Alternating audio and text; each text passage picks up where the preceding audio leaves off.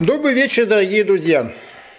Ну, в общем и целом, вы на YouTube-канале Марка Солонина, и у нас сегодня пятая передача атомно-бомбового цикла. А, но вот все-таки куда я вас сегодня приглашаю? В техникум или отрезвитель, или у нас сегодня выездная сессия техникума в отрезвителе? Я сам не очень понимаю. В любом случае, усаживайтесь поудобнее. Семечки, орешки, чипсы вполне допускаются – у нас будет э, сугубо облегченный техникум, почти без техники, много картинок, так что все будет хорошо. С некоторыми даже элементами перехода в мире животных. Мы поговорим с вами про сусликов, сверчков, волков. Вот с волков-то мы и начнем.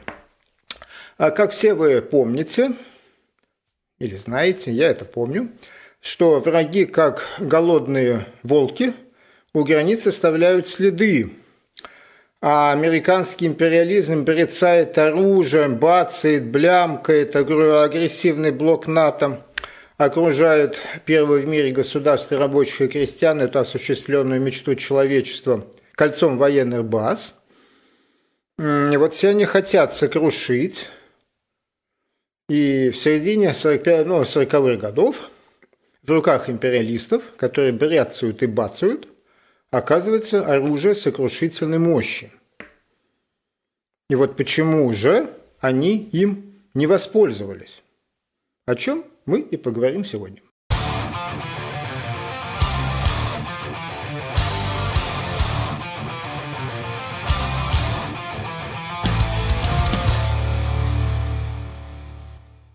Ну, ответ на этот вопрос все знают почему. Потому что 29 августа 1949 года на полигоне в Семипалатинске взорвалась советская атомная бомба, и таким образом монополии Соединенных Штатов был положен конец, и после чего империалистам осталось только локти грызть.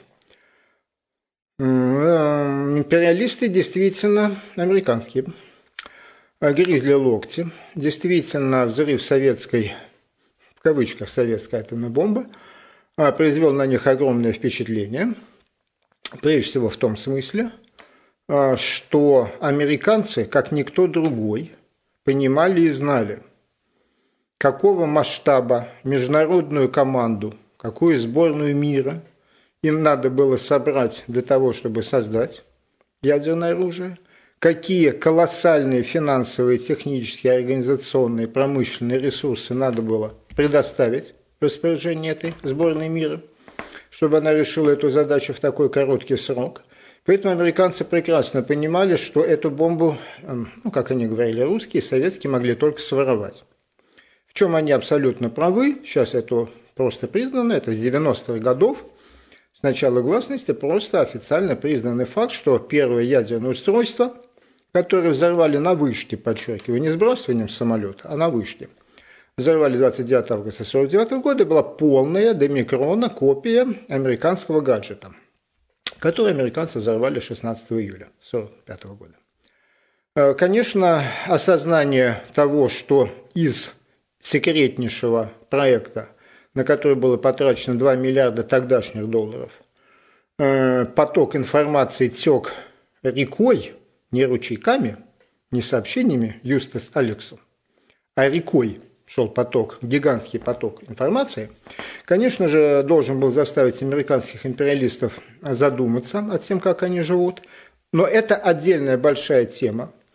Мне, мне лично по поводу атомного шпионажа сказать нечего. Это не моя квалификация, не моя компетенция, но есть у меня надежда пригласить для беседы в нашем канале людей, которым есть что-нибудь об этом сказать. Но это не сейчас. Что же касается сугубо практических выводов, а что же теперь-то надо делать? Ну, на мой взгляд, выводы, которые сделали американцы, настолько очевидны и понятны, что тут даже и не надо иметь ни Юстаса, ни Алекса. Ну, собственно говоря, что произошло? Значит, Советский Союз взорвал бомбу. Что из этого следует? Из этого следует только то, что ее больше нет. Понимаете, бомба – это оружие сугубо одноразового использования. Это не булатный меч, который можно махать, рубить головы. Если она взорвалась, значит ее больше нету. Когда появится следующее, сколько их будет, но на основании своего опыта американцы примерно понимали. Ну, например, у них в 1945 году примерно месяц-полтора уходило на то, чтобы накопить необходимое для производства толстяка количество оружейного плутония. Ну, поскольку мы-то с вами Юстас Алекс в одном лице, то я могу сразу подсказать вам то, чего американцы не знали. До конца 1949 года а в Советском Союзе было сделано еще две, две бомбы. А, то есть все-таки производство плутония шло медленнее, чем у американцев в первый год а, этого производства, в чем нет ничего обидного. Ну, занимать второе место по производству плутония это не обидно. Все остальные державы мира не могли произвести даже пылинки. Так вот, из этого следует первое, что э, у русских больше бомбы нет, а если есть, то одна, две, три штуки, во-первых. Во-вторых, если это началось, то оно будет продолжаться. Обратный отсчет пошел. Значит, рано или поздно там будет еще 10, а потом будет еще 100, а потом будет еще 1000. Соответственно, если что-то делать, то надо делать именно сейчас. Так что советский атомный взрыв не только не повысил безопасность, а по всем соображениям здравой логики, если американцы считали Советский Союз своим врагом, не конкурентом, не противником, врагом, то информация о том, что в Советском Союзе взорвалось первое ядерное устройство, это была однозначная команда к тому, что надо действовать. Однако ничего подобного не произошло. Ничего не произошло. Напоминаю также, что до 1949 года был 1948 год. Это бесспорный факт. 1948 год – это год блокады Берлина, западного Берлина. А блокада – это казус Белли. Это безусловный повод для начала войны. Потому что блокада – это война. Если есть малейшие сомнения, погуглите – Блокада, вооруженная блокада – это война. А поскольку западные союзники, как оккупирующая держава, а на тот момент, в 1948 году, не было никакой Западной Германии, не было никакой Федеративной Республики Германии, вообще не было никакой Германии. Была территория бывшей Германии, поделенная победителями в войне на зоны оккупации – и с точки зрения международного права и совершенно очевидной общечеловеческой логики, ну, простите, если вы разоружили страну, вы ликвидировали страну, вы лишили этих людей возможности самим позаботиться о своей безопасности, то их безопасность, их жизнь на вашей ответственности. Оккупант обязан, да, представьте себе, по современным понятиям о праве, оккупант обязан обеспечить населению оккупированной территории ну, некие минимальные стандарты, ну, хотя бы право на жизнь. Соответственно, западные союзники, англичане и американцы, обязаны были обеспечить право на жизнь жителей Западного Берлина, там было 2 миллиона человек, которые Сталин обрек на голодную смерть. Но они это решили одним способом. Они организовали грандиозное авиашоу, там, как мы рассказывали с вами, самолет в минуту, самолеты, пролетающие над крышами домов, это замечательное авиашоу, но они имели полное право, с точки зрения всех международных законов и норм, начать и решить вопрос по-другому.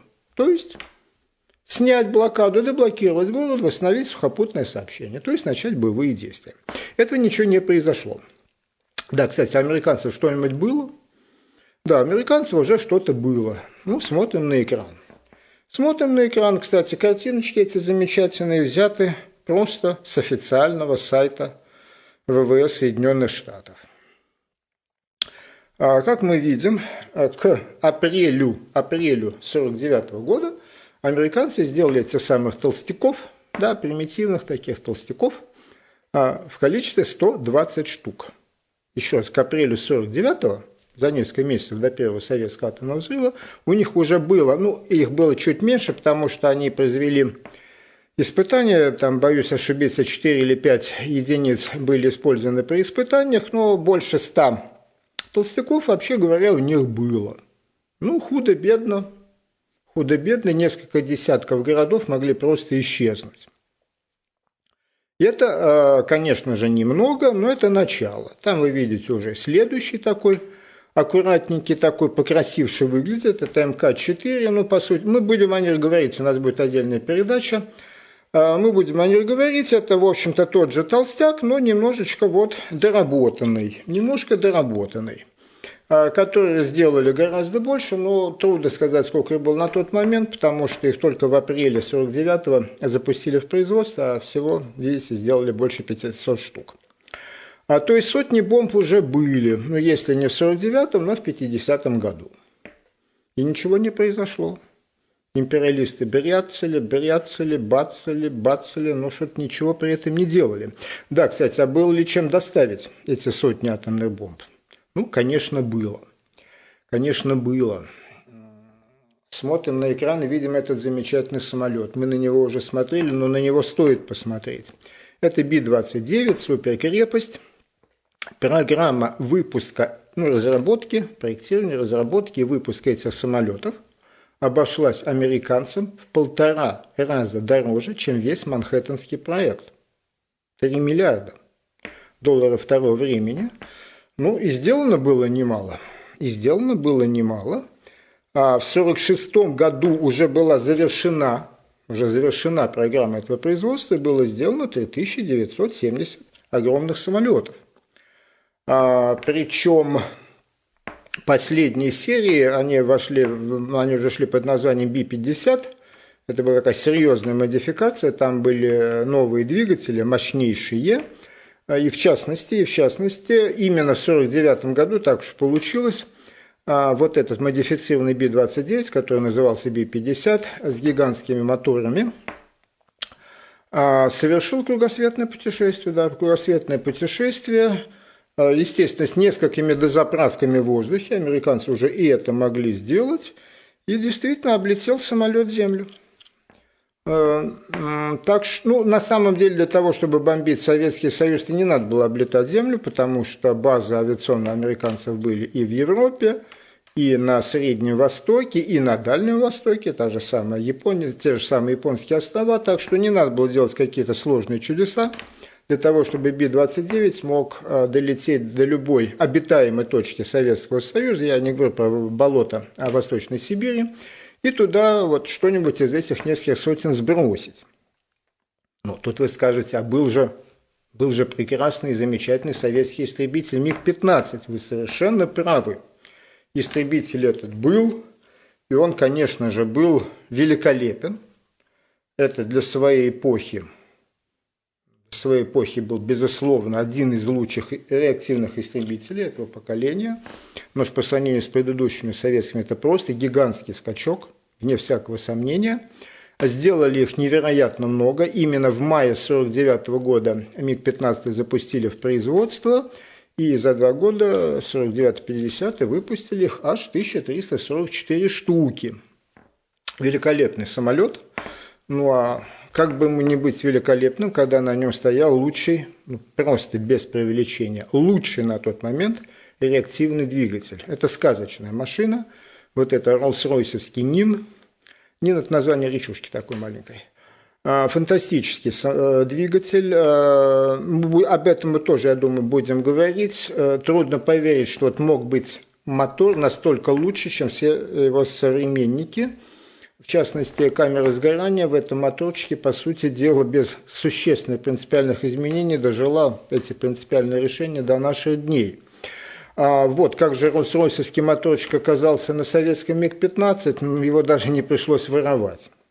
Вот так называемый секрет атомной бомбы, то есть это гигантский поток информации, вот его пришлось что-то с ним делать.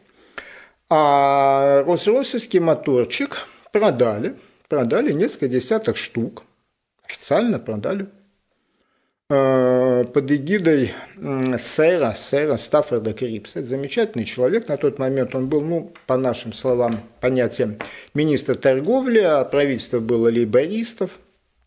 Но после войны англичане сказали Черчиллю, ну, спасибо, ну, ты послужил родине, теперь на, иди на пенсию, мы других найдем, лейбористов.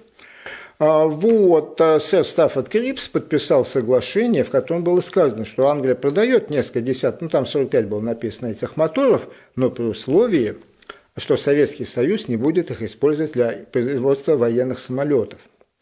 в англоязычной Википедии, откуда я это все дело черпаю, а, приводится без какой-то внятной, правда, ссылки, за что купил, за то продаю вам.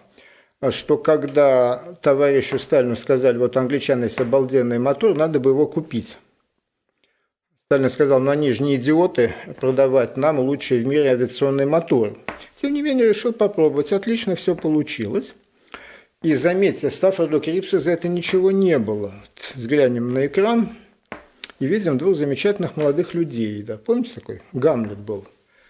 В переводе Пастернака взгляните, вот портрет, а вот другой. Искусные подобия двух братьев.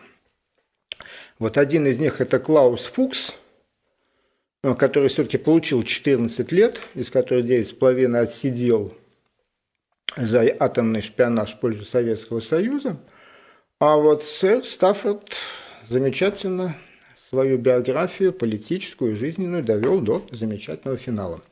И ничего из этого не было, зато получился прекрасный самолет МиГ-15, еще раз повторяю, самый массовый реактивный боевой самолет в истории мировой авиации – а, опять же, прицел там, ну, впервые на советских истребителях появился уже такой полуавтоматический гироскопический прицел, ну, устройство, сложное устройство, целый комплекс, мы видим только его, кстати, внешнюю часть, сложное устройство, которое позволяет учесть взаимные угловые перемещения атакующего самолета и цели. Этот прицел вообще не пришлось воровать, это лицензия, это английский прицел – которые либористы просто официально передали лицензию вот Советскому Союзу. Однако, однако, сказав много доброго и абсолютно справедливого про МиГ-15, мы все-таки должны признать, что итоги, реальные итоги его реального применения против Би-29 нам известны.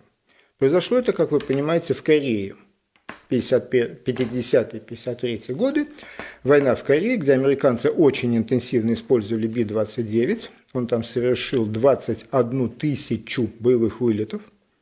Это больше, чем против Японии во Вторую мировую. А, вот, а, были там, ну там было несколько авиадивизий истребительных советских, были там эти самые наши МиГ-15. Результат, результат.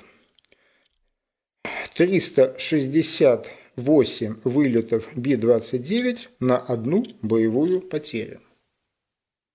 368 раз слетал, и один раз его сбили.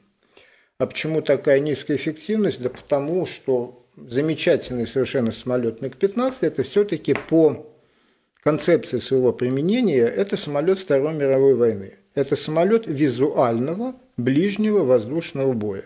И в этом смысле он ничем не отличался от Ишака И-16. Надо взлететь, надо в бездонном небе самостоятельно найти самолет противника, с ним сблизиться, увидеть его глазами, навести на него эту самую перекрестие, ну там более сложная система э, гироскопического прицела и полить. Днем это иногда удается, чаще не удается, ночью или в плохих метеоусловиях это невозможно в принципе. А, поэтому и такие низкие потери американцы просто использовали для ночных э, полетов, и в этом смысле противостоять новому МиГ-15 не мог от слова совсем. А, так что при таком количестве самолетов, а американцев, как я же сказал, их были сделаны тысячи, и даже новейшей этой модификации было больше 300, которые Би-50, шансов на то, что МиГ-15 что-то изменит в этой ситуации не было. Тут мы заканчиваем разговор о 49 годе, значит, американцы, будем считать, задумался, и переходим к 51-му. А почему 51-й? 51-й интересен тем, что именно в 51 году в Советском Союзе и была испытана первая атомная бомба. А что же было в 49-м? Повторяю, в 49-м взорвали устройство на вышке. А если большая разница, должен вам сказать, что разница есть.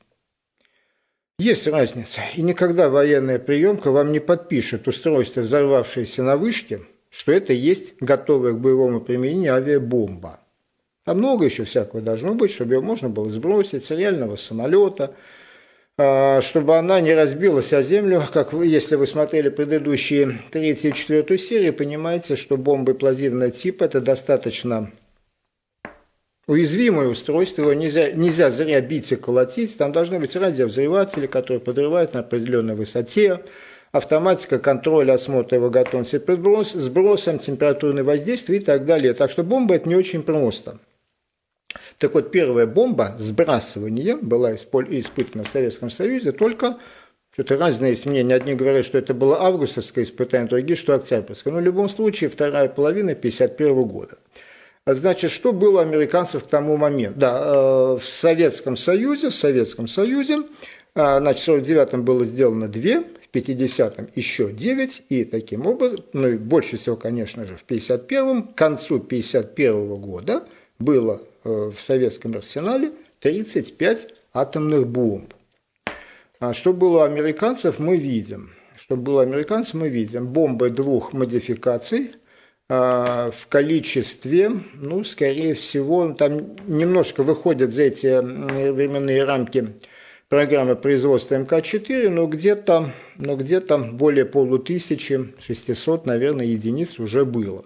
Но 600 единиц бомбы – это уже достаточно серьезный ущерб. Это уже достаточно серьезный ущерб при наличии мощных средств доставки. Переходим к следующей временной отметке. Это у нас будет 53 год. Почему 53 год? Скажется, год смерти Сталина. Не столько и не только. 1953 году есть а, конкретные данные по американскому арсеналу, а взятые, причем, заметьте, из очень интересного источника. Ну, думаете, вообще, откуда я все эти цифры на вас сыплю? Все нормально, все опубликовано. А в 90-е годы было выпущено, в России, извиняюсь, в России было выпущено несколько, был выпущен шеститомник, шеститомник под названием «Атомный проект СССР». Причем выпустили его не блогеры, выпустило его Министерство Российской Федерации по атомной энергетике – а Саров, вот этот самый Арзамас 16-й Российский федеральный ядерный центр в НИИФ выпустил толстенную книгу «Ядерные испытания СССР», ну там не столько, не только испытания, там история развития оружия и так далее, так что цифры понятно откуда берутся. Так вот, смотрим на картинку, видим, что было у американцев. Значит, у американцев к 1953 году было, ну, жалкое количество, 140 штук МК-5, а, в 1952 году началось, трудно сказать, сколько было уже сделано МК-6. Это габариты, как вы видите, габариты все того же толстяка, но уже гораздо больше энерговыделения. И что особенно важно, у них уже была семерка.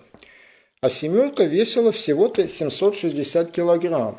То есть, выдавая 60 килотонн энерговыделения, то есть уже в три раза больше, чем у малыша, она весила-то всего-то 760 килограммов. Что это значит? А это переход количества в качество. Бомбочку такого габарита и такого веса мог уже взять любой, любой боевой самолет той эпохи, любой, так называемый истребитель, бомбардировщик, истребитель, кто угодно. То есть а, количество средств доставки из сотен перешло уже в тысячи. Так вот, э, в упомянутой мною книжке по ядерным испытаниям, выпущенной специалистами Азамаса 16, мы читаем следующее оценочное суждение. Оценочное суждение, оно не мое. В 1953 году ядерный потенциал США насчитывал 1169 боезарядов совокупным мегатоннажом 73 мегатонны. Делим, множим, получается 62 2 килотонны в среднем. Итак, еще раз. А, в год, когда товарищ Сталин помер, а может быть он потому и помер, что товарищи Политбюро поняли, что дело зашло уже слишком далеко, американцев было более тысячи, 1169 ядерных боеприпасов, среднее энерговыделение 62 килотонны. Много, мало. Читаем дальше, там же запятая стоит. Читаем дальше, что пишут специалисты высокой квалификации. Запятая. И по существу не мог, ядерный потенциал США, не мог определять исход возможного крупномасштабного столкновения между СССР и США. Как сейчас помню, тот шок, который я испытал, это прочитать. Интересно у нас специалист, а как это вообще? То есть 1169 атомных боеприпасов – это еще не исход, это еще не исход крупномасштабного столкновения, ну, ну, допустим, по 10 единиц боеприпасов на один объект. Ну, я понимаю, что спорить со специалистами немножко странная ситуация, но, с другой стороны, понимаете, у специалиста и глаз замыливается, и, как говорил Кузьма Путков – всякий специалист подобен флюсу, полнота в одностороннем. Давайте уж своими, своими сами мыслишками-то раскинем. Но по 10 боезарядов на один объект. Ну, допустим, там половина не взорвалась, кого-то сбили, перехватили. Ну, из них упадет 5. Ну, 5 бомб по 62 килотонны каждая. Ну, по-моему, это достаточно, чтобы от города уже жилой город, как жилой город, исчез, что промышленные предприятия, которые в нем были, были разрушены или полностью, или в таком состоянии, что восстановить уже не удастся, хотя потому что уже и людей этих нет. И вот таких объектов могло быть на территории Советского Союза 100 штук. Вот 100 на 10 получается 1000. И уничтожение 100 городов, то есть все крупные, а также все средние – а также отдельно стоящие шахты, рудники, электростанции, крупные аэродромы, военные базы. Это еще не исход, а сколько же надо? Специалисты отвечают, надо в 240 раз больше. Продолжаем читать следующая фраза, буквально следующая фраза.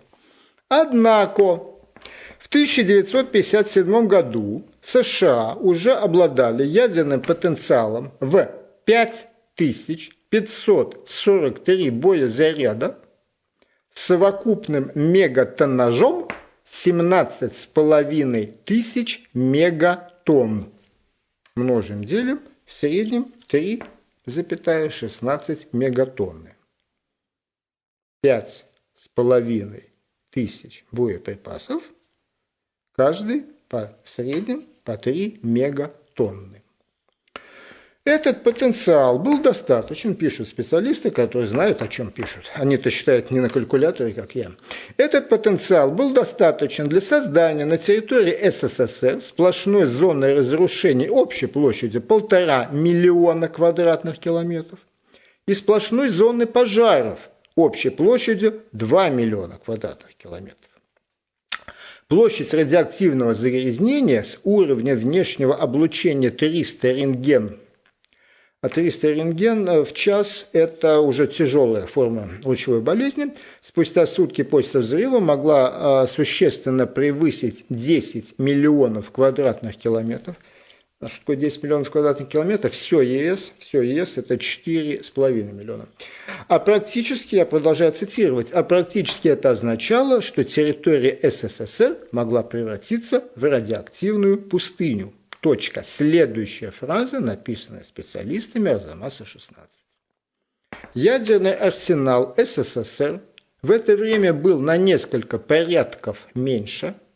Ну, я думаю, когда специалисты физики пишут несколько порядков, они имеют в виду не фигуральный оборот, а то, что понимается в математике, в сто раз на несколько порядков меньше и не представлял реального оружия устрашения для США как по своему объему, запятая, так и по возможностям средств доставки.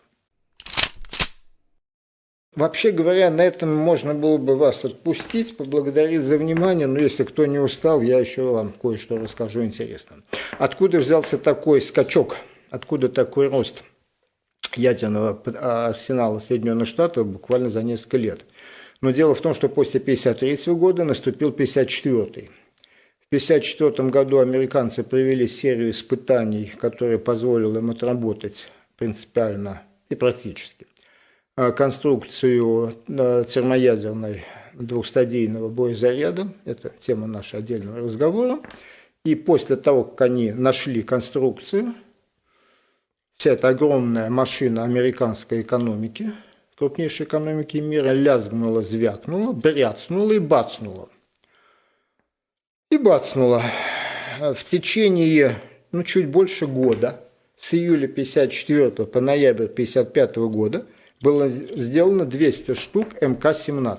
Вот это вот то самое, что все время за моей спиной. вот это чудовищное сооружение, это чудовищное сооружение весом 19 тонн, 19 тонн, длиной 7,5 метра. Вот их сделали 200 штук. Ну, еще сделали аналогичную, правда, с другим номером МК-24 105 штук, но главное это, конечно, набралось на МК-15. Смотрим на картиночку, какая она хорошая, какая она маленькая. Она легче толстяка. Представьте себе, она легче толстяка. В ней всего-то 3400 килограмм при энерговыделении от 1,5 до 3 мегатонн. Вот ее американцы делали темпом две штуки в день, и я не оговорился. Две штуки этих самых МК-15 делали в день, но в результате их и наделали в таком количестве. 1200 было сделано а за два года, а всего вся программа уложилась и сделала, если я не путаю, полторы тысячи штук. Вот таким образом к 1956 году мегатоннаж американцев уже был 9 тысяч. 9 тысяч мегатонн. В следующем 1957 году он увеличился почти вдвое уже составлял 17,5 о чем пишут профессионалы, что уж безусловно достаточно для превращения всего Советского Союза в, в радиоактивную пустыню, на которой не останется ни упомянутых мной живых сусликов, ни живых сверчков на территории бывших городов, поселков. Я уже не знаю вообще, что, они, что, еще, что можно было засыпать, имея пять с половиной тысяч боезарядов мегатонного класса. Ну, тут, конечно, вы должны задать абсолютно естественный для всякого разумного человека вопрос. Вот это чудище, вот то, что вот за мной, вот это вот, 7,5 метров длины, 19 тонн, а в какой самолет это может залезть? Отвечаю, залезало два. Вы, конечно, не поверите, но самолет, который мог это поднять, начали проектировать в 1942 году смотрим на картинку, я очень люблю эту картинку, это замечательная картинка. Ну вот это вот маленькое такое непонятное сооружение, которое слева, это Би-29, суперкрепость. А вот рядом по-настоящему большой самолет, Би-36. Назвали они его Пискипер, хранитель мира. Так вот, проектировать это, я не знаю, как чудовище, монстра – американцы начали в 1942 году, когда возникла вполне реальная угроза того, ну, 1942 год немцы у Сталинграда, немцы в Атлантике топят там, по-моему, уже по два а, английских сухогруза в день. Ну, то есть была реальная угроза того, что фашистская Германия станет гегемоном в Старом Свете, и надо будет американцам отбиваться. Вот в 1942 году они начали проектировать самолет с трансконтинентальной, бомбардировщик с трансконтинентальной дальностью. Первый э, полет произошел 8 августа 1946 года, то есть войну он не успел, и даже до появления атомной бомбы он не успел. А, э, к 1954 году на вооружении у американцев было 342 таких самолета. Размах крыла 70 метров. Это по сей день самый большой с точки зрения размаха крыла боевой самолет, когда-либо сделанный в истории – как видите, 6 гигантских моторов, толкающими винтами. Моторчик этот перед вами, моторчик этот перед вами. Четыре, четырехрядная звезда, то есть 7 цилиндров в одной звезде, за ней следующая, следующая, следующая. Четырехрядная звезда, рабочий объем одного цилиндра 2,5 куба. Вспомните, какой двигатель у вас на машине. А вот здесь, значит, один, один э, цилиндр 2,5 литра, общий литраж двигателя, соответственно, 72 литра. А в первых вариантах он выдавал э, жалкие 3200 лошадиных сил, в последних уже с мощными турбо, э, турбонаддувом прочими видами модернизации он выдавал уже по э, более 4-4300 лошадиных сил. Но далеко не каждый корабль океанский имеет такую, такую машину, а их, значит, было 6, но потом еще к нему прикрепили два реактивных двигателя, чтобы лучше все это получалось.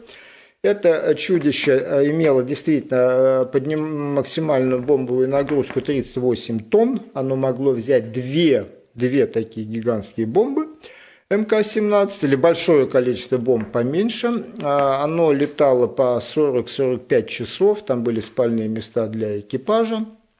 оно имело трансконтинентальную дальность, но самое главное, оно имело потолок 16 километров. Вот этот потолок 16 километров делал, в принципе, невозможным перехват этого монстра летающего истребителями, в том числе и советскими истребителями, МиГ-15, МиГ-17, там, и Як-25 а, того периода. А почему? А, ну, не почему, во-первых, не, не, не, почему, не почему, а откуда мы это знаем. Американцы этот вопрос серьезно изучали, потому что самолеты, ну, вы понимаете, самолеты были фантастически дорогими, конгресс, понимаете ли, дискуссии по бюджету, на что мы тратим такие деньги, дон поршневой, дон дозвуковой, да его русские собьют. Был проведен комплекс испытаний с попытками перехватить его американскими реактивными самолетами-истребителями того времени, которые показали вещь очень простую – не получается.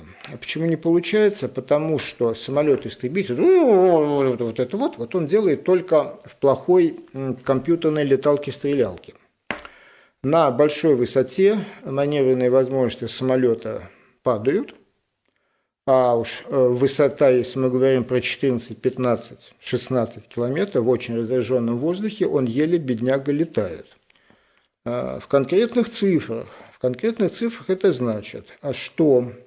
Истребитель ну, типа МиГ-15, МиГ-17 на этой высоте, ну вообще теоретически 15 километров там было потолка, радиус разворота 4,5 километра, не вот так вот, а радиус 4,5 километра, соответственно, диаметр круга 9 километров, время виража 3 минуты, за эти 3 минуты Би-36 уходит на 25 километров от той точки, в которую мы хотим попасть, то есть время и радиус разворота таковы, что самолет невозможно визуально обнаружить даже в прекрасную погоду. Ну, то есть дальность визуального обнаружения и дальность, начиная с которой надо выстраивать этот маневр, расходятся он не сможет с ним пересечься или в очень большой случайности, в хорошую, при хорошей видимости, а ночью в стратосферной высоте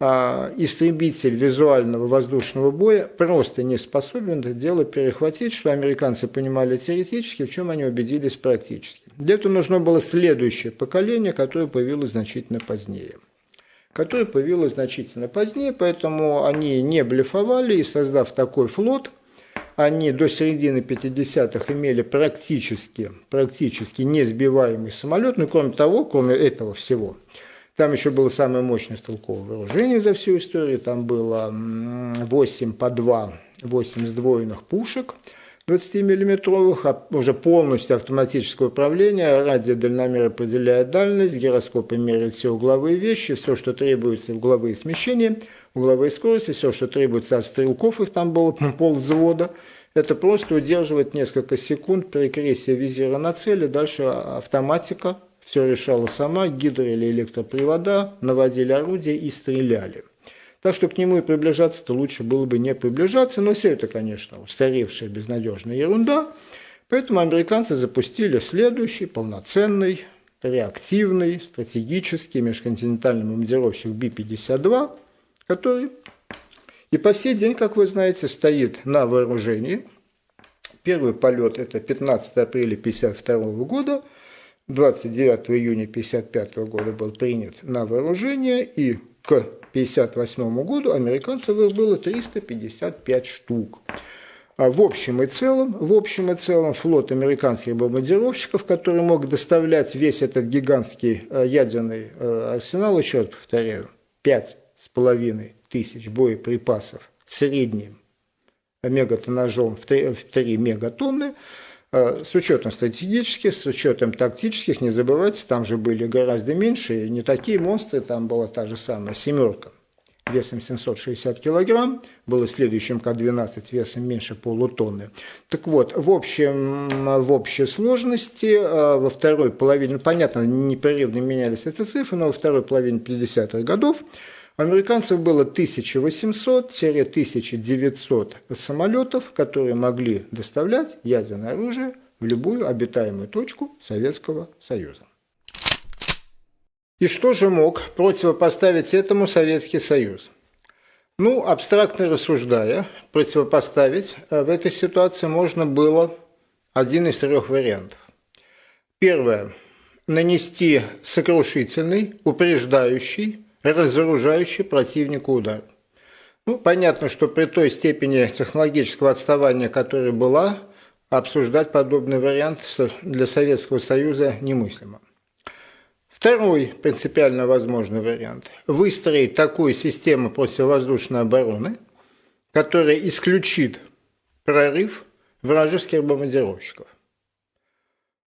Здесь все очень просто, и нам не придется тратить много времени на обсуждение этой темы. Если бы их было на 2 нуля меньше, если бы было не 1800, а 18 или 28, Э, бомбардировщиков американских носителей ядерного оружия можно было бы обсуждать. Обсуждать возможности советской ПВО на разных этапах этого всего периода. Но при таком количестве, количество приходит в качество. А если речь идет о порядка двух тысяч самолетов-носителей, э, которые могут поднять несколько тысяч боеприпасов мегатонного класса, то дальше обсуждать возможности ПВО в данном случае ну, просто не имеет смысла.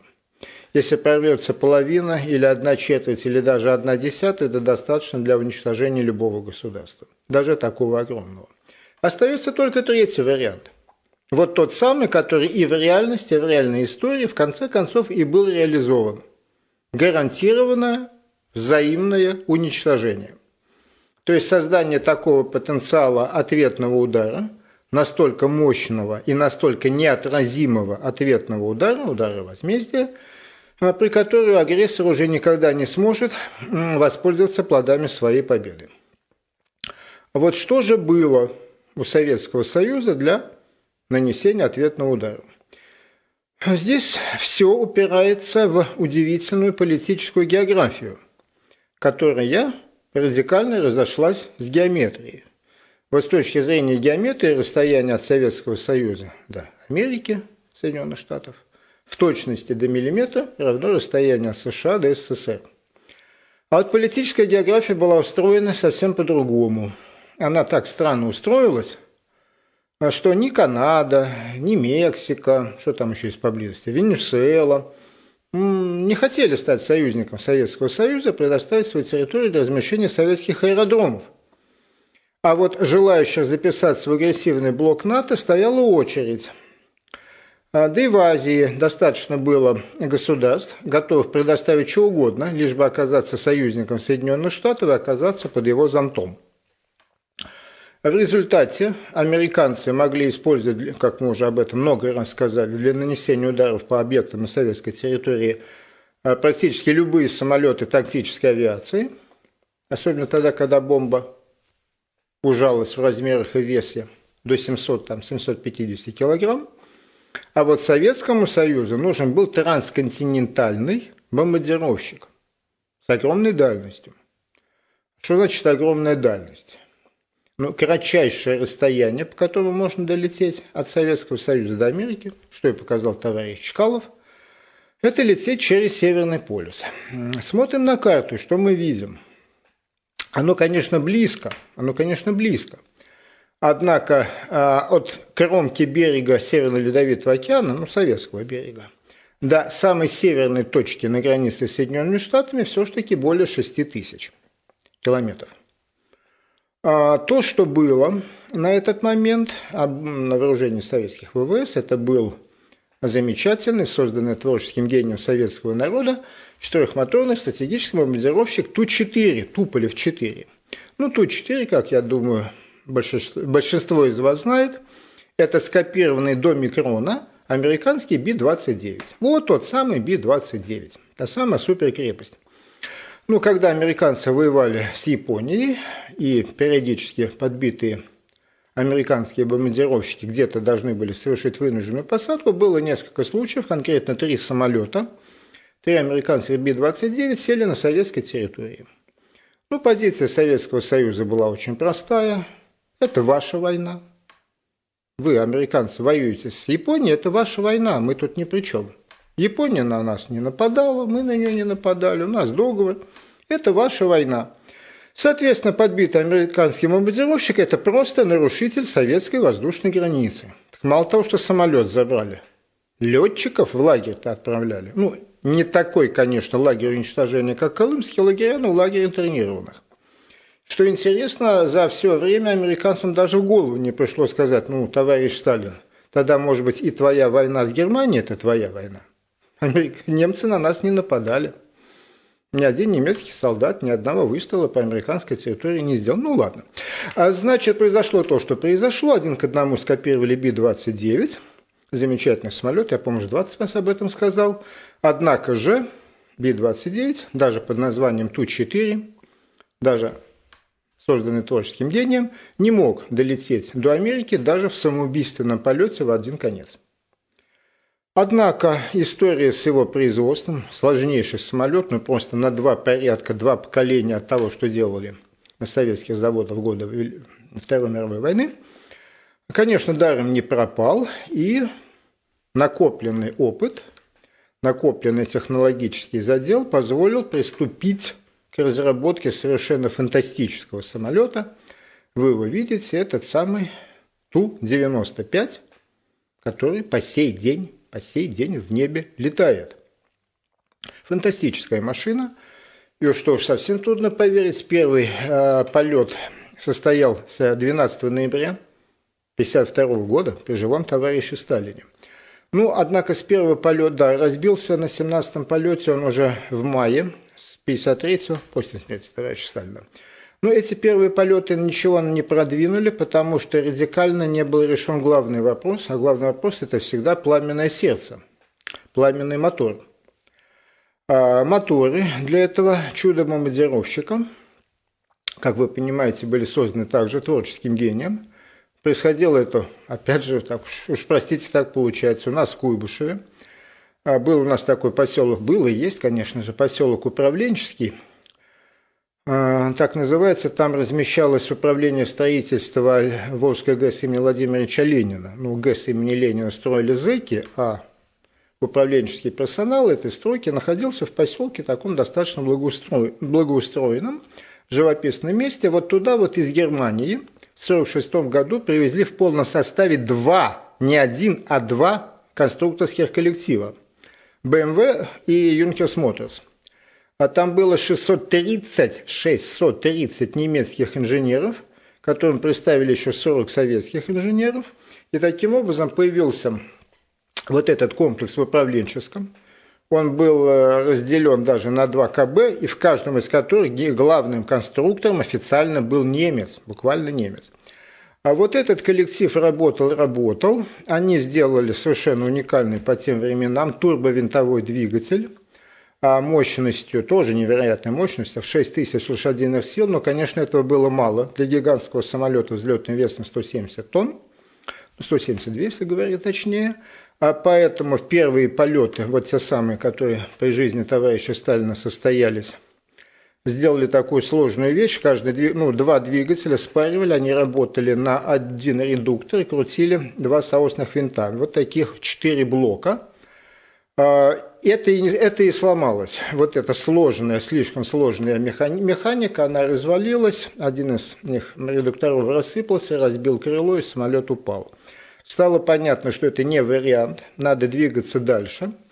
Перед немцами была поставлена задача, они ее решили – и в 1953 году начались испытания уже совершенно невероятного мотора мощностью в 12 тысяч лошадиных сил. 12 тысяч лошадиных сил. Оно участвует перед вами, вы это видите. Уж совсем далеко не каждый сухогруз океанский имеет машину такой мощности. А четыре таких мотора стояли на самолете, то есть получается мощность, как у ат... совокупная мощность, как у атомного ледокола «Ленин». Вот это дело с огромным трудом довели, довели и в 1956 году он был принят официально на вооружение. А делали его, опять же, у нас в Куйбышеве на авиационном заводе номер 18. И до конца 1958 года ее сделали, страшно сказать, 48 штук. Минус 2 передали на всякие сложные экспериментальные вещи. Значит, для строевых частей могло остаться 46 бомбардировщиков. Да, появление 46 бомбардировщиков, способных поднять атомную бомбу и донести ее до территории Соединенных Штатов, это, конечно же, трещина, это зияющая трещина в стене неприкасаемости и неуязвимости Соединенных Штатов. Однако же, однако же, все-таки надо оценить размер этой фигуральной трещины. Значит, что ждало эти самолеты, эти 48-46 бомбардировщиков Ту-95, которые могли подняться воздух и двинуться в сторону Соединенных Штатов? Ну, американцы давно готовились к приему. Значит, в 1947 году уже была, ну, она и раньше формировалась, в 1947 году ее уже официально оформили совместными соглашениями. Э, НОРАД, система э, противовоздушной обороны североамериканского континента, то есть объединенная канадско-американская система. Там было несколько, ну, конкретно три пояса, три ряда радиолокационных станций, станций включая станцию на, в Гренландии, в Туле. Она сейчас там есть, но только, конечно, другая технически. А, вот, которые обеспечивали сплошное радиолокационное поле, тем более, что Ту-95 а при всех выдающихся достоинствах этого самолета все-таки был турбовинтовым. Э, на каждом моторе там два соосных винта, вращающиеся в разные стороны. Это великолепнейший отражатель радиолокационного луча. Великолепнейший вращающийся металлический диск и прям перпендикулярно потенциальному направлению луча радиолокатора. Наверное, ни один самолет в мире не имел такой ЭПР, такой радиозаметности, как это Ту-95. Так что его уж, конечно же, видели. Далее. Крисовская скорость этого огромного 170-тонного монстра 725 а, км в час. Смотрим на карту, смотрим на карту Канады, меряем линейкой и понимаем, а, что ему там, ну, там 4000 километров. Ну, понятно, что территория Канады по-разному может быть пересечена, но в общем и целом 4, 4,5, 5 часов ему надо было находиться в зоне обзора объединенной системы ну, американская, по сути дела, э, дело системы ПВО. Все понятно, все понятно. Подойти незамеченным не удастся. Высота у него замечательная, 12 километров, просто все, потолок. Просто замечательно все видно. Дальше, дальше. На тот момент, когда Ту-95 был поставлен в производство и на вооружение, американцы уже завершили программу создания производства, постановки на боевое дежурство первой в истории, мировой истории системы зенитной ракет. Вот он этот красавец перед вами. Они назывались именами греческих богов. Этот был Найк Аякс.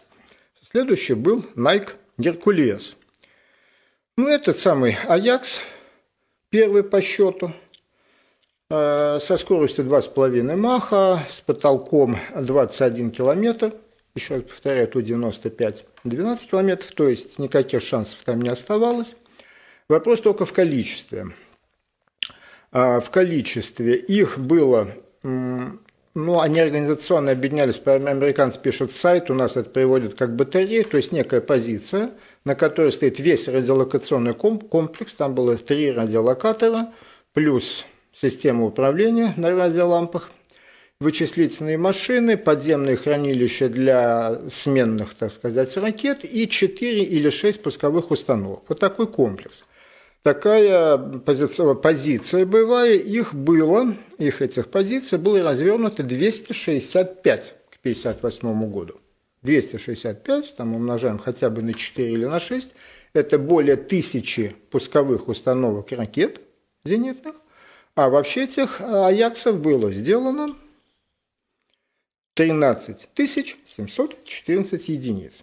Ну, это, конечно, смешная маленькая ракетка, поэтому уже в конце 50-х на вооружение ставится следующий Nike Геркулес. Вы его тоже видите. А там уже решили приделать такую серьезную вещь, то есть атомную, атомную боевую часть. Благо, к концу 50-х годов американцы уже могли делать очень компактные, очень компактные ядерные взрывные устройства относительно небольшой мощности. Вот этот вот Геркулес уже имел дальность поражения больше 120 километров. А в конце, ну в самом конце 50-х, начале 60-х появляется следующее громадное сооружение Бомарк-7. Ну это даже по виду, видите, беспилотный такой самолет. Беспилотный самолет, 7 тонн взлетного стартового, лучше сказать, веса, 14 метров длины, то есть вполне себе полноценный самолет, только одноразовый и беспилотный. Вот этот Бомарк летал аж на 450 километров. А зачем так далеко? Ну, а потому далеко, что он был оснащен ядерной боевой частью. А к тому моменту уже э, боеголовка с энерговыделением 10 килотонн имела диаметр 450 метров, ну, полметра, и длину 80 сантиметров, и весила всего-то 175 килограмм. 175 килограмм, а энерговыделение 10 килотонн, ну, то есть немногим меньше, чем у хиросимской бомбы, которая весила 4 тонны. А далеко надо для того, чтобы перехват произошел над безлюдными районами Северной Канады. Ну, Канада, собственно, вся обитаемая зона, полоса 80 километров вдоль Канады американской границы, а дальше тайга. Вот над этой тайгой предполагали перехватывать. Ну и, разумеется, кроме беспилотных зенитных ракет разного формата и масштаба, были и пилотируемые, пилотируемые истребители. А был вот этот замечательно красивый Conver F-102 Delta Dagger, уже сверхзвуковой истребитель, уже сверхзвуковой истребитель с потолком 16,5 километров, то есть полностью перекрывающий, с радиусом э, боевым 540 километров. Вот их к 1958 году уже сделали 875 штук, на чем, конечно, не остановились и сделали следующий F-106 Delta Dart. Там уже была такая конкретная 2,3 маха, то есть большая сверхзвуковая скорость. И опять же потолок выросший, и радиус действия 900 километров. И вот видите, он запускает ракету. ракета там непростая. Он запускает вот эту замечательно красивую ракету а, с названием «Дженни». Ракета заслуживает уважения и внимания. Она была неуправляемая, видите, маленькая, махонькая. Неуправляемая ракетка. Просто бумс запустили, она себе вперед полетела. А, далеко не улетит. А, дальность этой полета этой ракетки неуправляемой была 10 километров.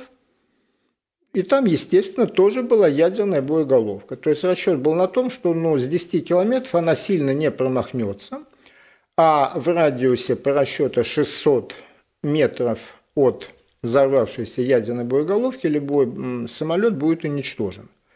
То есть американский перехватчик ТР-106 запускал ракету, резко уходил в сторону, она прилетала свои 10 километров и где-то около вражеского бомбардировщика или около группы вражеских бомбардировщиков взрывалась. А что же с людьми-то, которые на Земле живут? Хороший вопрос. Это хороший вопрос. 19 июля 1957 года американцы провели испытания, подорвали эту ракету на высоте 4,6 километра, то есть гораздо ниже, чем предполагаемая высота перехвата советского Ту-95, и прямо под предполагаемым эпицентром стояло 5 офицеров-добровольцев, которые все остались совершенно живы и вроде бы даже здоровы. То есть э, небольш, ну, небольшой по мощности несколько килотонн, а ядерный взрыв на большой высоте ну, заметного, существенного ущерба людям принести не мог. Дальше вы имеете право выстроить свои собственные предположения о том, какие шансы были у 46 советских Ту-95 прорваться в конце 50-х годов через такую ПВО. И тем не менее, кто-то всегда прорывается – так что, безусловно, в стене неуязвимости Соединенных Штатов появилась первая трещина.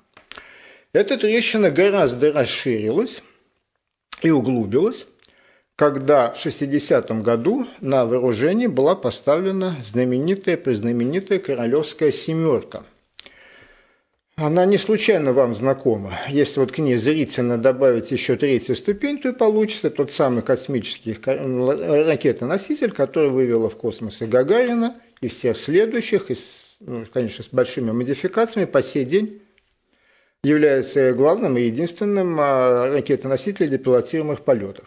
Вот эта самая королевская семерка, поставленная на вооружение в 60-м году, имела дальность полета 9 тысяч, то есть она уж точно достигала любой точки Соединенных Штатов. И, конечно же, перехватить ее было абсолютно, ну, боеголовку, она же отделяющаяся, было абсолютно невозможно средствами той эпохи, однако, однако, Королевская семерка, ну тут есть много всяких легенд о том, что он изначально все это делал для космоса и морочил голову Никите Сергеевичу. Как бы то ни было, она а использовала в качестве окислителя жидкий кислород. А это значит, что ее нельзя было хранить в заправленном состоянии, жидкий кислород непрерывно испаряется.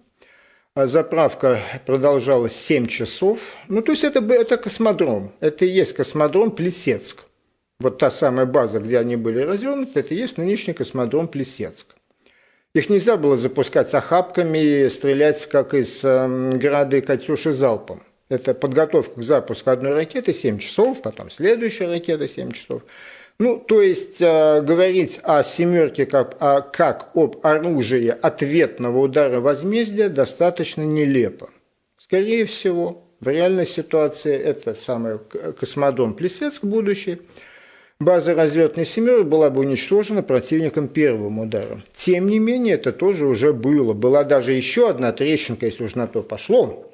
Одна из королевских ракет, пятитонная ракета, ее ухитрились ну, присобачить, по-другому не могу сказать, к дизельной подводной лодке. Был такой комплекс, его испытывали, с него запустили ракету. Причем Королев был буквально на борту подводной лодки.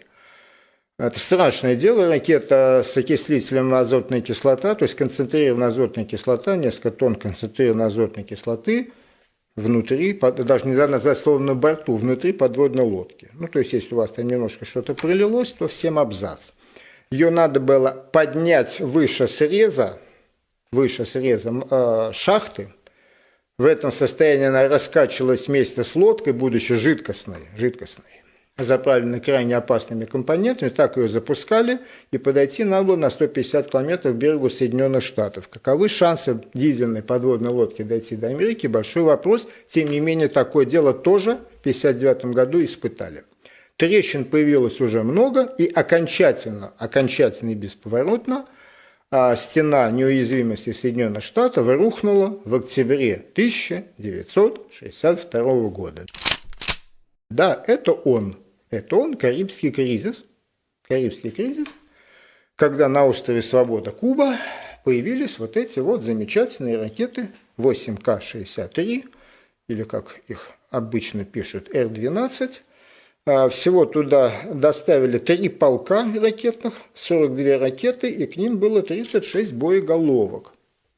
И вот это дело уже с дальностью полета 2000, как вы видите, могло, ну не всю, далеко не всю, но все-таки практически все Атлантическое побережье, это, в общем-то, основные города страны, уже можно было испепелять. Там голова была нормальная, по одной мегатоне, еще раз их там было 36 штук. А следом тоже плыли пароходы с 8К-65, э, вот уже было 4,5 тысяч дальность.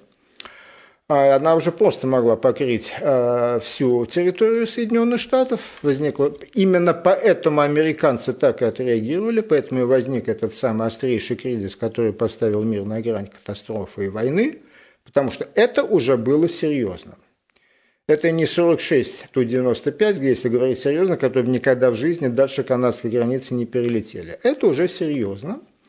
Ну и окончательно, и окончательно, и бесповоротно все состоялось феврале 1963 года, когда на вооружение была поставлена Янгелевская, КБ Янгеля.